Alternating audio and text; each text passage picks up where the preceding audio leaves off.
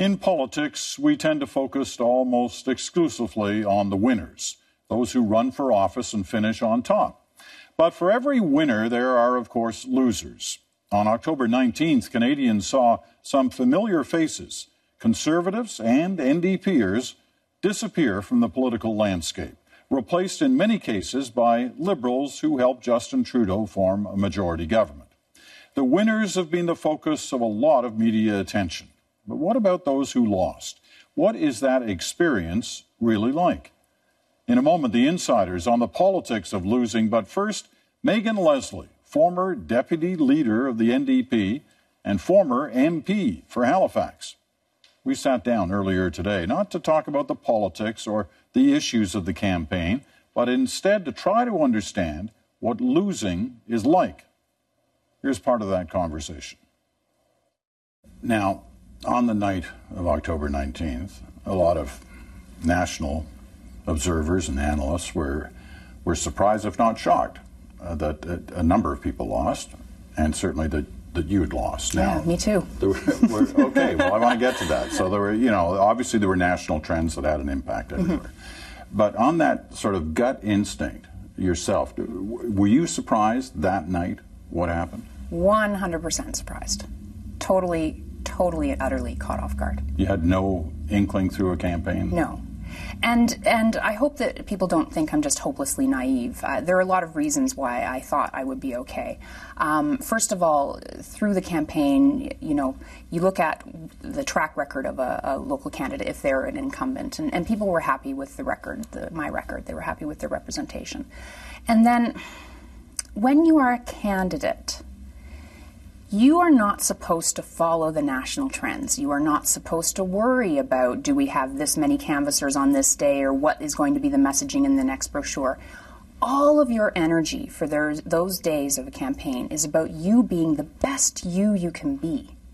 And if you are going to be that best you when you're knocking on doors and talking to people, when you're at debates in front of crowds, you have to be just focused on that. So I didn't know a lot of the inner machinations.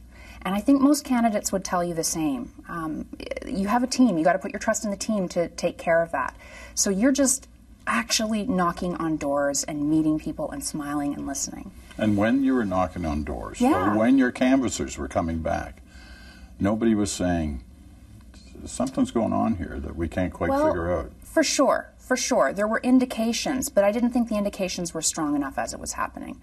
I knew, so my campaign manager um, was a wonderful campaign manager, and she did sit me down. I had said to her, I know, I, I don't want to know the details. I don't want to know how things are going. But if, if it looks like we're losing, you've got to tell me. And so she sat me down uh, before election okay. day, and she said, it's going to be close. Now, that was your first yeah. serious inkling? And I was like, come on, Tammy, we're going to be fine. it, so, so there's my experience of it in the moment, and then there's putting the analysis over it of talking to my colleagues and looking at what happened in other ridings, and I have a clearer picture of what happened now than I did then. Uh, but at the time, like, I, on election night, so election day, you go around to, there's these zone houses where all the volunteers are gathering to pull the vote, getting people out to vote. And I made sure I went to say hi to all the volunteers, and then I went home and I had something to eat. And I put the party dress on, right? I had on the clothes for the victory party.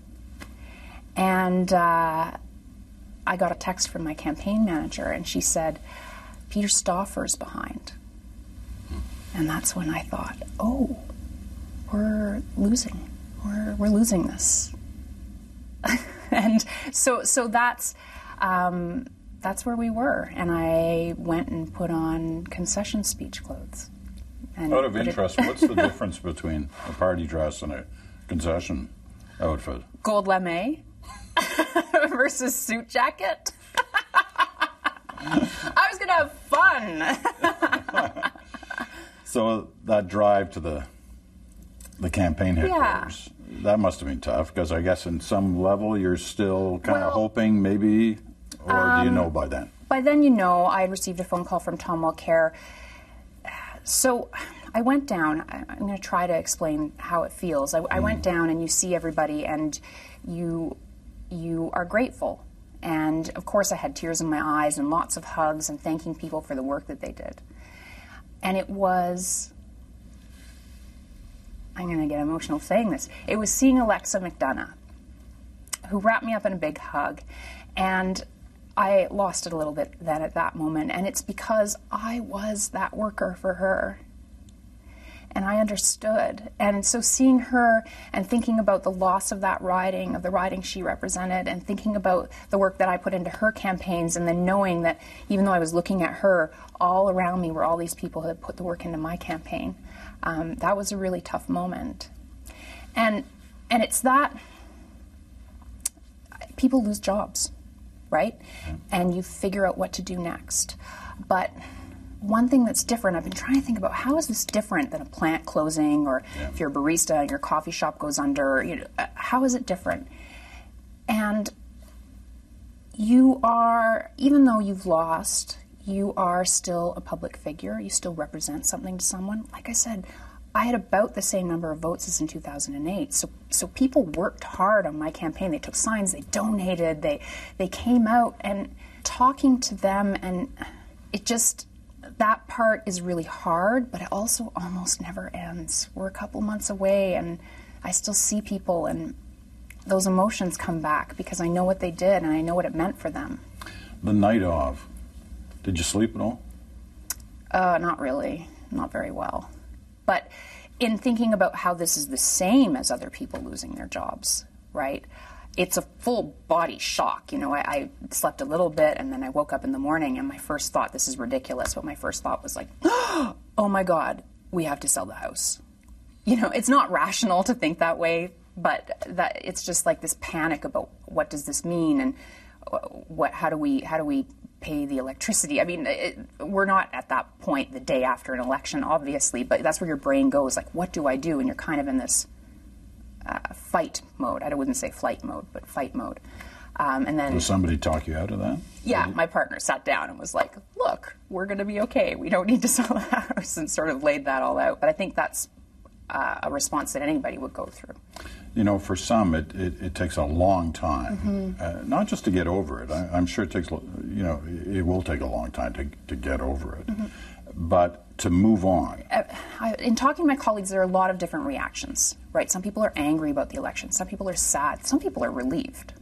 You know, they, they got thrown into this in an orange wave in 2011 and did their jobs and did them well, but, you know, are kind of a little bit happy to be able to go back to their lives pre election. Um, I ran into a good friend, Liberal MP for Cape Breton, Canso, Roger Cuzner. Mm-hmm. And when he saw me, this is, this is maybe two weeks after the election, maybe three weeks after the election, he saw me and he smiled. And then this look came across his face, and I don't know how to describe it except it, he looked concerned.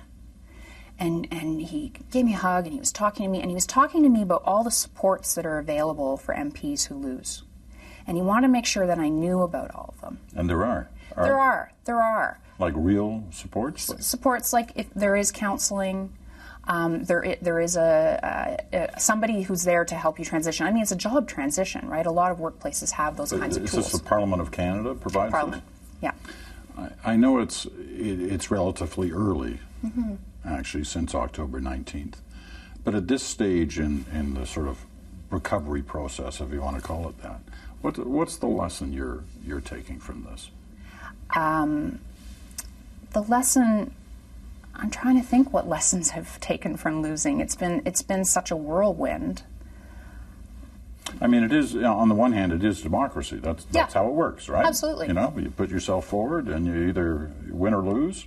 Your party either wins or loses, and so it comes with the process. But it seems, at times, having yeah. watched this myself over decades now, that the toll can be much greater than most people realize? Mm-hmm. It.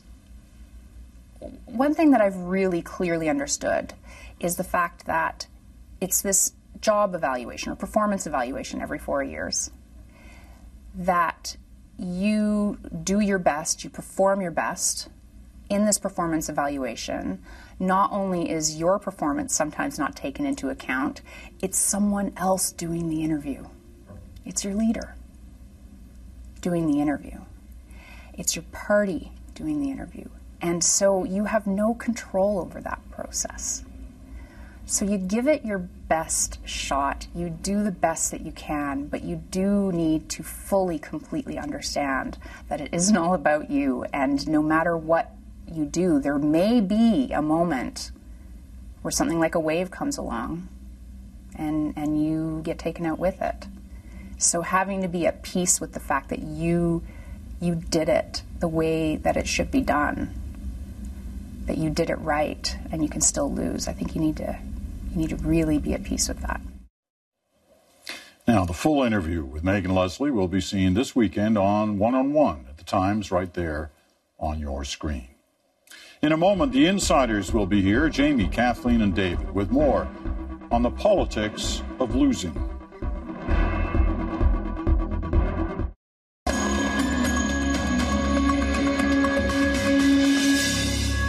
Most people would probably say Megan Leslie was pretty blunt in that interview a few moments ago about what losing is actually like. We should note she's relaxed and renewed now with a new job in a senior role at the World Wildlife Fund Canada. But losing is a part of politics, and we rarely talk about its impact on people. So Jamie and David have some thoughts on this too. They're here in Toronto, and Kathleen does as well. She's in Orlando, Florida tonight. Uh, Jamie, why don't you start us? Uh, do we? Uh, we really don't think about that impact on people that that often, do we? About losing. No, because it's a game about winning. Because everybody is so focused on winning, we really don't focus on losing. And, you know, we heard from Megan Leslie what it's like for an elected person to lose. But they weren't just the only ones that lost in the uh, election of the 19th. There were all kinds of staffers and other people who really commit their lives to this. And all of a sudden, they find themselves out. He asked why it's different than losing uh, your job uh, in a in a factory or in a sales job or something else.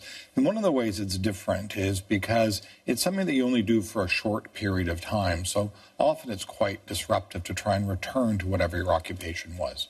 Kathleen? Yeah, I agree with all that Jamie just said. But more than I'd add, the, the interesting thing or what's different about being a politician and, and then being laid off or fired, really, uh, by the public is that when you're a politician, every moment of your day, your waking hour is scheduled. You're, you're, you're in high demand, you're at the center of attention. Then all of a sudden, you lose an election and you're all alone. No staff, no resources, you're filing claims by yourself. Uh, it's quite difficult.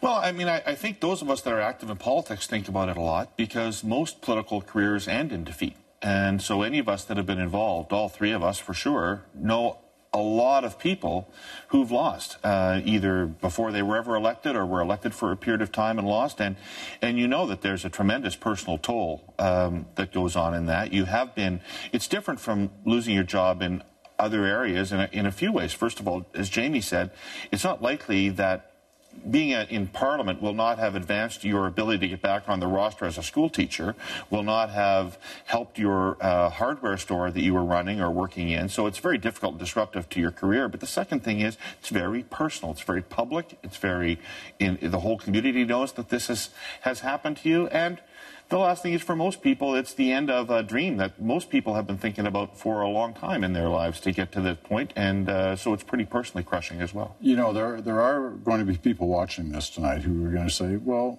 hey, you know, this is the nature of the game, so to speak. You know, you win some, you lose some," as, as we talked to Megan Leslie about. Why does this matter in terms of the system, uh, Kathleen? You have to remember that these people who get involved in politics do so because of a personal passion that they want to serve. And many of them, even after losing, go on to continue to serve. I mean, I talked to Andrew Cash a, a few weeks ago, and, and he's busy um, working on the same issues that brought him into politics in the first place issues of precarious work, unpaid interns, and, and organizing the arts and cultural sectors. So there's many ways there can be life after politics, and you can continue the work that you're really passionate about you know, you, you've all seen situations where it doesn't end nicely. You know, for politicians, it takes. You know, we all have. It takes a long time for them to get over losing. Some can't even walk in the streets of their their riding because right. they they worry about these things. They, yeah, uh, it's very it's very difficult for the local candidates. I have a lot more sympathy for the local candidate than I do for the leaders when they lose because the leaders are at least in charge of their own fortunes um, and the authors of their own fate. Uh, whereas, as Megan said in the interview, MPs are really hostage to how well the leader and the party do uh, in the campaign. And yet, it's your name that's on the ballot. It's you that will be described as having lost in that community. And so it is it is very personal for people. And I've known candidates who were pillars of their community, who were known as, uh, you know, sort of former mayors and most most important citizen, all that kind of stuff, who literally moved away because they couldn't walk down the street and look at people that they thought were friends who they knew hadn't voted for them. You know, Peter, it's particularly hard for those people who get confused between who they are and the job that they're doing for a period of time. And when those two things get mixed up, it becomes very hard for it to become unpacked. I'll give you a personal example.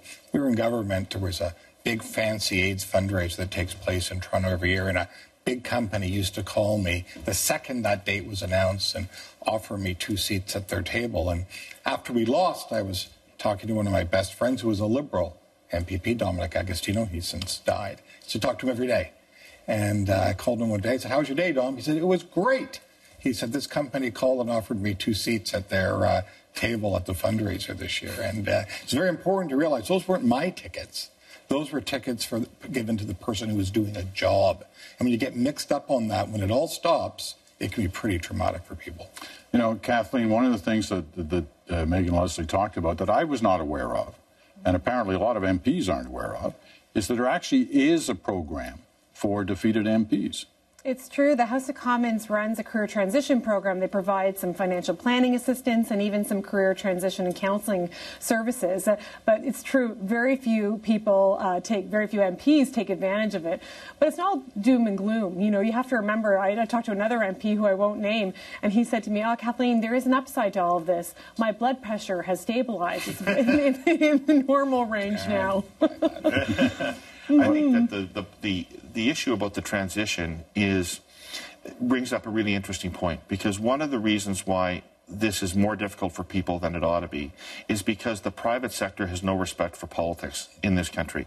In the United States, you serve some time in Congress or in the Senate, and then you leave or you're defeated, and business people think this person's obviously sharp, talented, able. I'm going to bring that person in. They have a much easier transition to the private sector. For some reason, people in business in Canada think that politics, as Kevin O'Leary recently said, politics is easier than business. It isn't, and there's a wealth of talent, uh, both at the elected level and the staff level in politics, that the economy writ large disregards in this country. Okay, I'm going to leave you with a picture that was on Twitter by our good friend uh, Don Martin over at CTV, who captured this picture of someone who lost on October 19th, not their own seat, but lost government. That's Stephen Harper arriving in Florida uh, today apparently very happy, smiling, and being greeted by by people uh, at the uh, Fort Myers airport. So there's always an upside sometimes.